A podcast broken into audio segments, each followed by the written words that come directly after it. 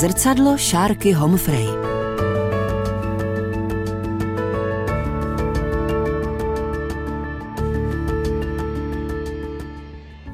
Já jsem někdy v 15 nebo v 16 věděla, že chci jít na práva.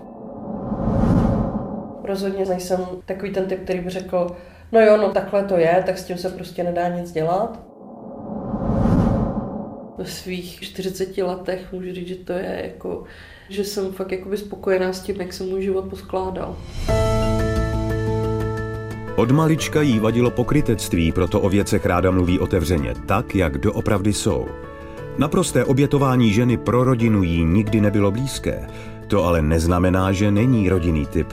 Velká rodina je pro Šárku Humphrey nejenom ta pokrevní, ale také feministická komunita nebo odborové hnutí. Právnička, odborářka a publicistka se snaží bořit stereotypní přemýšlení o ženách, které podle ní ve společnosti čelí nerovnému přístupu a diskriminaci. Kdy a proč se rozhodla jít na práva? Co ji přivedlo k tomu hájit zájmy zaměstnanců a zaměstnankyň? Co jí dělá radost a jaká je máma?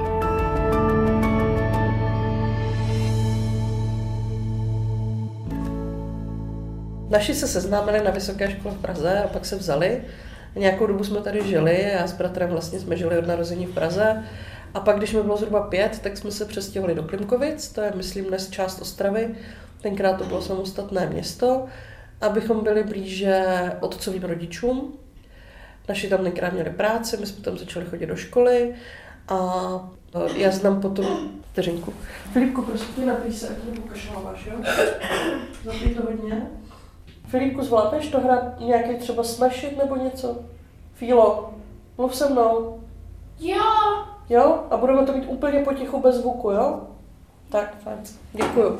Děkuji, Filipku. V Bílovci jsem chodila na sedmileté gymnázium, vlastně k druhý stupeň základní školy jsem tam absolvovala a potom tedy ty eh, čtyři klasické gymnaziální roky. To bylo velmi formativní období, jednak to je jako samozřejmě důležité období v životě každého člověka, ale musím říct, že ta škola byla výborná. Zcela odůvodněně škola z jednou z nejlepších pověstí vlastně těch středních škol na Severní Moravě. To nejenom co se týče kvality výuky, ale asi celkově i toho prostředí. A i tím, že my jsme neměli úplně jednoduchou rodinnou situaci a já jsem tam potom mohla od 15 vlastně od prváku být eh, na intro, to pro mě bylo ještě jako něco víc, než chodit do školy. Jo. Svým způsobem to byl, to byl uh, pro mě i domov. A té škole vděčím jako za hodně. Nejenom za vzdělání, ale i za nějaké bezpečné místo, kde jsem si mohla projít dost bouřlivou pubertou. Asi jsme si jako všichni trošku oddychli, když potom ty moje nejhorší telecí roky odešly.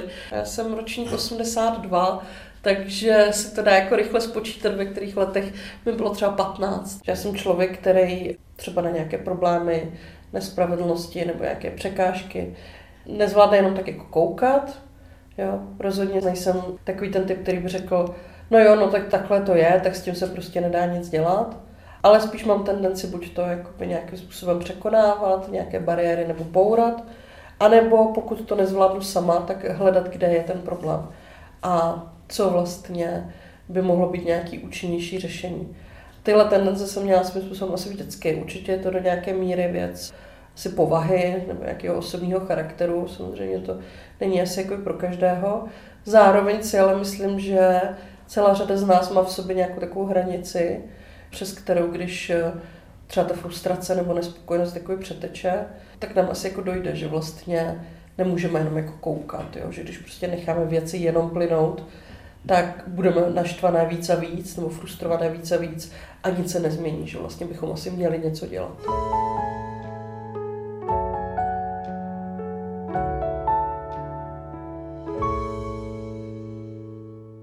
Jsme s bratrem měli poměrně složité dětství, Nebudu se do toho pouštět do moc velkých podrobností, ale nebylo to jako jednoduché. A zároveň jsme v té rodině, i v té širší rodině, vnímali právě dost silný tlak na to, aby se jako udržovalo nějaký zdání něčeho, nějaké normálnosti, třeba nějakého jako vnějšího obrazu. A to je něco, co mě jako vždycky popouzelo, že jsem jako měla pocit, že tohle vlastně jako není dobrý, že proč si budeme na něco hrát, proč budeme něco dělat, že nějak vypadá, když všichni vědí, že to tak není. Sara Ahmed kdysi vytvořila ten koncept, pojmenovala vlastně koncept Feminist Killjoy, Jo, že ta tvrdí, že vlastně hlavním úkolem feministek je právě říkat tady tyhle nepohodlné věci, říkat věci, o kterých se nemluví. Tak prostě tady tyhle ty tabu nějakým způsobem bourat nebo aspoň jako propichovat. A asi jsem měla tyhle ty tendence mnohem dřív, než jsem vůbec jako o existenci feministky Ljoy věděla. A zase to asi musí být něco, co jako trošku je u člověka v nějaký podstatě a vychází z nějaký jeho osobnosti. A faktem je, že prostě na nějakou právě tu image a vytváření toho obrazu jsem si nepotrpěla nikdy a asi už to jiné nebude. Asi bych našla poměrně dost momentů, kdy jsem říkala, i třeba v svém dětství, v pubertě samozřejmě, nebo potom mládí, věci, které třeba jako nebyly úplně vhodné, jo, nebo které se neříkaly na hlas, jo, které jsme všichni věděli, spousta lidí si to jako myslelo, třeba v rodině, ale bylo to něco, co se jako neříká. A faktem je, že tady tuhle tu záklopku, neříkat věci, o kterých se nemluví, které jsou nějakým způsobem tabu, nebo které budeme dělat, že jako neexistují, že to jsem jako v sobě neměla nikdy. Ale vybavím si spoustu takových těch setkání s tím, s těmi představami o tom, co by jako ženy měly dělat. Jo.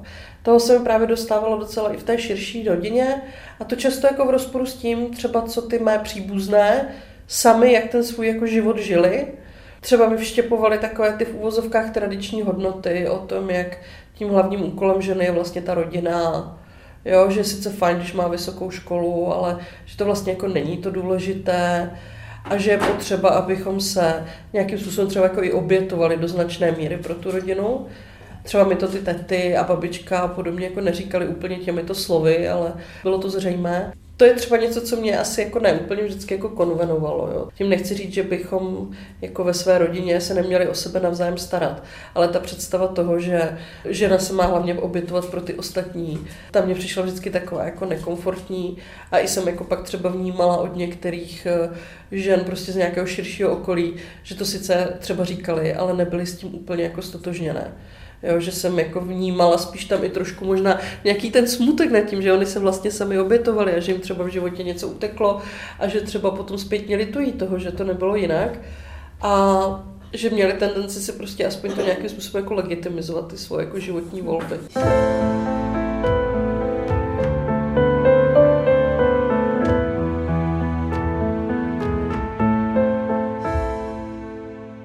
Pro mě je domov to, kde mám tu rodinu. Svoji současnou, kde bydlíme s manželem a s dětmi. Ale svoje kořeny vnímám právě hlavně v tom Slesku. Babina s dědou, otcovi rodiče, pocházeli, no bydleli v Konské Utřince, což je taková opravdu pidi obec na kopci v lese. Tam jsme trávili vlastně všechny své víkendy, mnoho prázdnin. Já mám hodně bratranců a sestřenic, kteří žijí různě nejenom po České republice, ale i na Slovensku i v některých jiných evropských státech. A máme tu tendenci se stále v tomhle okolí jako setkávat. Pro mě je celoživotně důležité být asi součástí nějakého většího společenského celku a tím může být samozřejmě i ta velká rodina a do značné míry je. Když si uvědomím pocit třeba sounáležitosti, který čerpám ze zařazení do třeba feministické komunity nebo do odporového hnutí, tak v tom můžu jako najít třeba spoustu společných pocitů, které mám právě i ve vztahu k té velké rodině. Já jsem někdy v 15 nebo v 16 věděla, že chci jít na práva. Děda byl právník, teta, teta je advokátka, takže v rodině to má nějakou tradici a i táta si to nějakým způsobem přál a mě to jako velmi brzo přišlo jako dobrý nápad. A taky jsem si vlastně žádné jiné přihlášky na vysoké školy než na tři právnické fakulty nedala. Šla jsem nakonec tedy studovat eh, práva do Prahy. Eh, zároveň jsem už od prvního ročníku musela u těch práv pracovat, protože ta ekonomická situace byla, jaká byla, bez toho by to nešlo. Měla jsem velké štěstí, že jsem se tenkrát dostala do Reuters, kde jsem eh, pracovala na takové administrativní pozici brigádně vlastně několik let, hned od konce prváku a to studium se dobře kombinovalo s tou prací, takže kromě toho, že jsem chodila do školy, tak jsem jednak měla jako relativně solidní výdělek, ale takovou jako už docela zajímavou pracovní zkušenost. Už jednak kvůli té práci a kvůli teda těm finančním možnostem jsem třeba nejela na žádný Erasmus, na žádný program do zahraničí, ani na kratší, ani na delší. Strávit celý semestr v zahraničí prostě pro mě bylo nemyslitelné, to se bohužel nedalo. A potom v druhé části studia jsem se dostala do patentové kanceláře, kde jsem se začala věnovat ochranným známkám a myslela jsem si, že to bude ten směr, který je práva, kterému já se budu věnovat. Já jsem vlastně vůbec jako na tu právnickou fakultu nastoupila s takovou představou, že budu dělat advokaci, obchodní právo a vydělávat těžký prachy a mít jako nějaký hezký kancel s velkýma oknama. A i díky vlastně té druhé pracovní zkušenosti v té patentové kanceláři mi jako došlo, že to asi není úplně ta cesta, kterou bych ve finále chtěla jít. Že chci vlastně asi dělat něco, co má větší přesah, než je zájem jenom toho jednoho konkrétního klienta. Nějakou dobu jsem si myslela, že se budu věnovat trestnímu právu, že budu třeba policii nebo že budu státní zástupce. Dokonce jsem si z trestního práva vybrala i téma diplomové práce. Po promoci jsem šla na ministerstvo dopravy, kde jsem v různých pozicích strávila téměř 10 let. A po nějaké době jsem se tam dostala k tvorbě dopravní legislativy, což byla úžasná práce. Jo, to bylo velmi inspirující, do značné míry i právnický sen. Jo, podílet se na tvorbě právní regulace takových důležitých odvětví, jako jsou pravidla silničního provozu nebo výstavba pozemních komunikací. Byla to věc, kde jsem mohla skombinovat celou řadu nějakých svých talentů, které se navíc v té době jako objevila. Během svého působení na ministerstvu dopravy jsem vstoupila do odboru, čemuž jsem tenkrát jako nepřikládala nějaký jako hlubší význam. A pak v době vlády Petra Nečase, tam tenkrát přišel ministr Vít Barta, který tam dělal kromě jiného i dost drastický personální zásahy.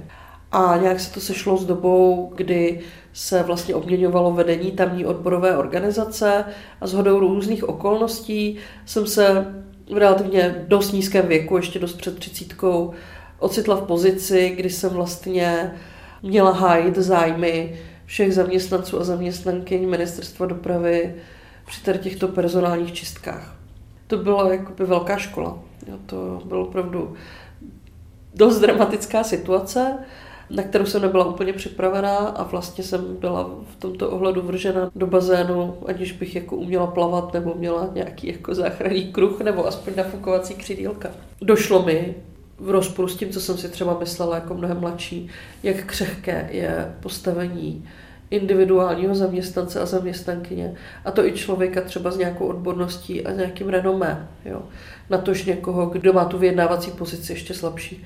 Takže jsem se začala víc angažovat v odborech a po druhé mateřské už jsem se na ministerstvo nevrátila a začala jsem vlastně od 1. ledna 2017 pracovat jako právnička odborového svazu, který reprezentuje právě zaměstnance veřejné a státní zprávy. Někdy v té době, zhruba taky v tom roce 2017, jsem byla oslovena deníkem referendum k psaní prvních komentářů, ještě právě s tou odborovou a pracovně právní tématikou. A zároveň jsem se zhruba ve stejném roce dostala i na určitou expertní pozici v projektu Ministerstva práce a sociálních věcí 22% k rovnosti, který eh, se věnoval gender pay gapu, tedy rozdílům v odměňování mezi ženami a muži. Takže vlastně v jednom roce já jsem začala úplně jako jinou práci, začala jsem psát a začala jsem se svým způsobem profesionálně věnovat té genderové problematice.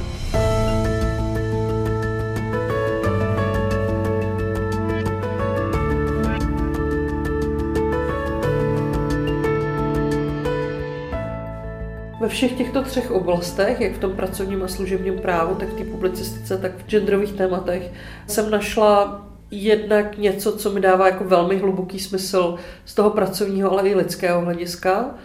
Zároveň se mi podařilo asi vplout do nějaké relativně specifické expertízy, která ale zároveň je tady v různých ohledech potřeba.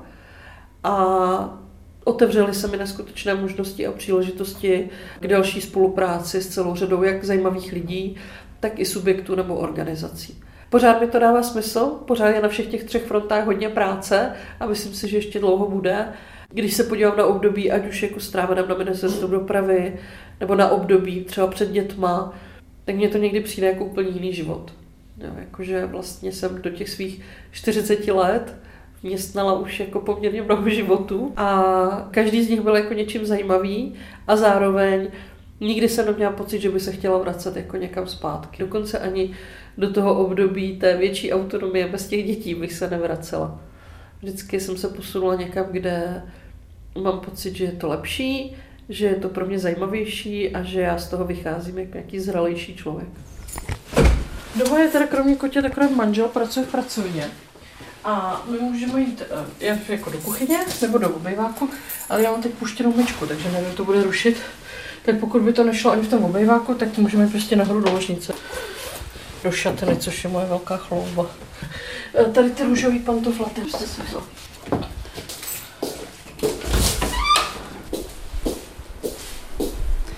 Jak vy, Kaťata?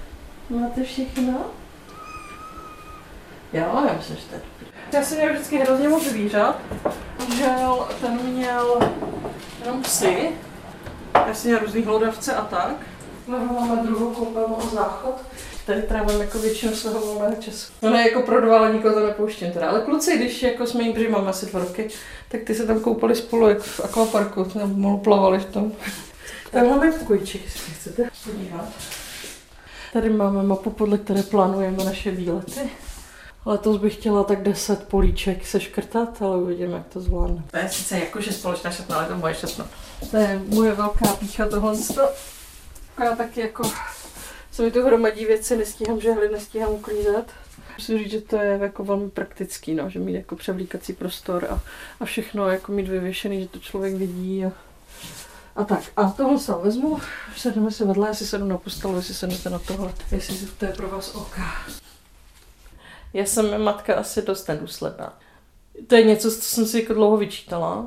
A zejména teda, když jsme začali řešit Filipovi potřeby a jeho specifika, tak eh, teprve, když jsem jako dostala nějaký odraz od třeba terapeutek a logopedky a třeba jeho asistentky ve škole, tak se ty sebepochybnosti nějak jakoby rozplynuly, protože mi pomohli si uvědomit, že dělám jakoby věci tak nejlíp, jak jako umím. Jsem vedena prostě přímým zájmem udělat pro ty děti fakt to nejlepší, snažit se jako si zjistit a vyzkoušet, co by to mohlo být, takže jako nad tou výchovou nějak jako přemýšlím. Takže od té doby už o sobě pochybuju míň, nebo tak jako, že bych si říkal, že moje moje děti hroznou matku a že to si jako nezaslouží tak strašnou matku, tak to už si asi jako neříkám.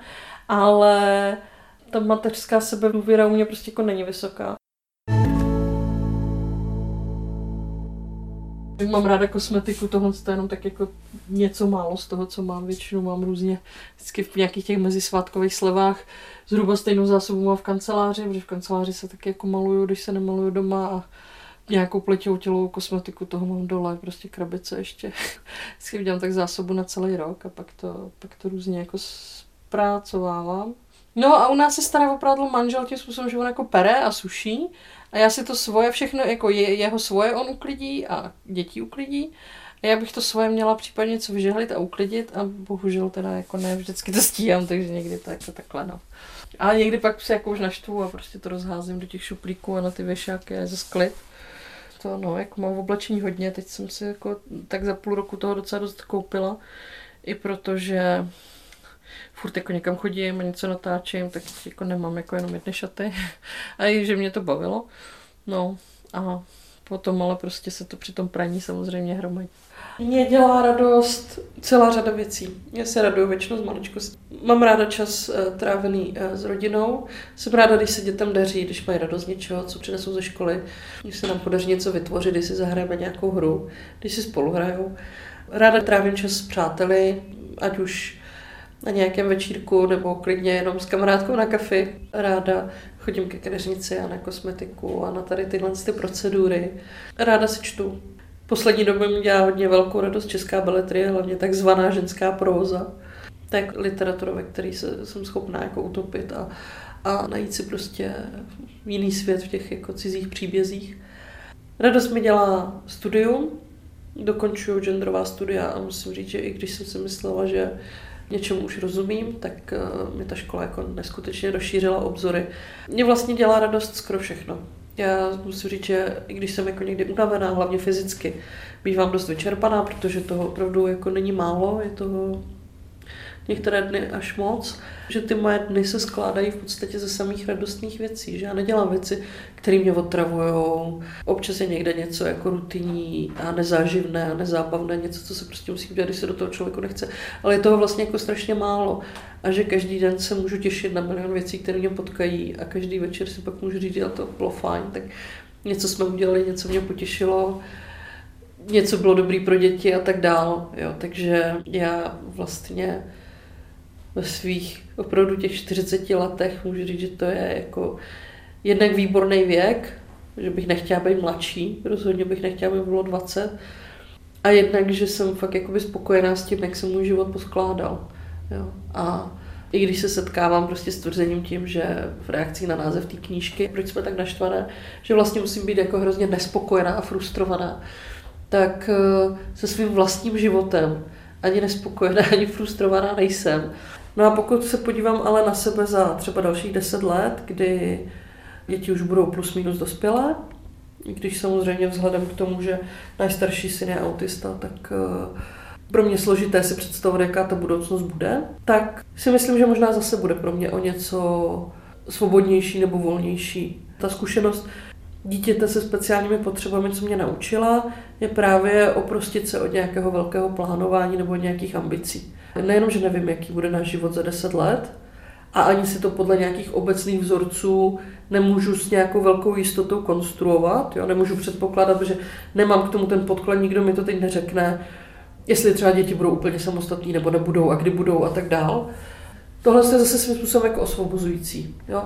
Člověk se víc jako soustředí třeba na tu blízkou budoucnost, než aby si stavil nějaký vzdušný zámky a nějaké představy toho, jak bude jeho život vypadat za pět, za deset let, ze kterých pak může být zklamaný, když se mu nenaplní. Kdybych si měla nechat takhle jako něco vytetovat, co by nebyl jenom obrazový symbol, byly by to slova sesterství, solidarita a sounáležitost. A pokud bych si něco přála, tak je to, abychom opustili představu, která se udržuje zejména teda na části českých sociálních sítích, ale bohužel se obávám, že i jako ve vědomí lidí, že nejsme soubor samostatných jedinců s ostrými lokty.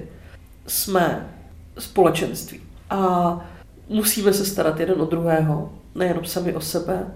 Musíme se učit být solidární. Solidarita není něco, s čím se narodíme, je to také nějaká kompetence, kterou můžeme jako rozvíjet. A musíme si uvědomit, že jenom tak, jak bude pevné to společenství, tak bude pevná ta pozice každého z nás. Jak jsem říkal, jsme s bráchou měli takový fakt náročný dětství, prostě nebylo to jednoduchý. Ale jsem hrozně vděčná za to, že teď, o těch x let, třeba 20 let i víc později, tak jak s bratrem, tak s oběma rodiči máme takový jako respektující a v podstatě láskyplný vztah. A fungujeme jako velmi dobře na bázi opravdu jako toho, co si člověk představí jako vztah dospělých dětí a jejich rodičů. A za to jsem jako hrozně vděčná. A i za ten vztah, který my máme s bráchou mezi sebou a který jako v tom dospělém věku je diametrálně odlišný i kvalitativně od toho, jak jsme se jako děcka, jako sourozenci prostě nevycházeli jsme spolu, když to takhle řeknu. Tak eh, to je asi jako jedna z věcí, za který jsem hrozně vděčná, kam jsme to potom dopracovali všichni. Já bych si přála, aby nám neschořela planeta, Přála bych si, aby moje děti mohly žít v poněkud svobodomyslnější společnosti, než v jaké žijeme my teď.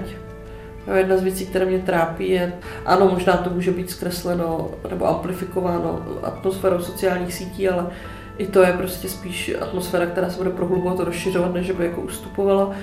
Ale ten až jako odpor k nějaké odlišnosti a nějaké diverzitě tomu, když někdo nejede v těch zajetých škatulkách a v těch nějakých stereotypních představách, tak jaký u nás je, to je něco, co mě jako hodně trápí, to by byla ráda, kdyby se změnilo. A vzhledem ke svým osobním zkušenostem a ke zkušenostem právě s těmi mými nejbližšími, tam taky přeju zdraví, fyzické i duševní, pokud to bude možné. A větší přání asi nemám. Další díly zrcadla najdete na webu Dvojky, v aplikaci Můj rozhlas nebo na dalších podcastových platformách.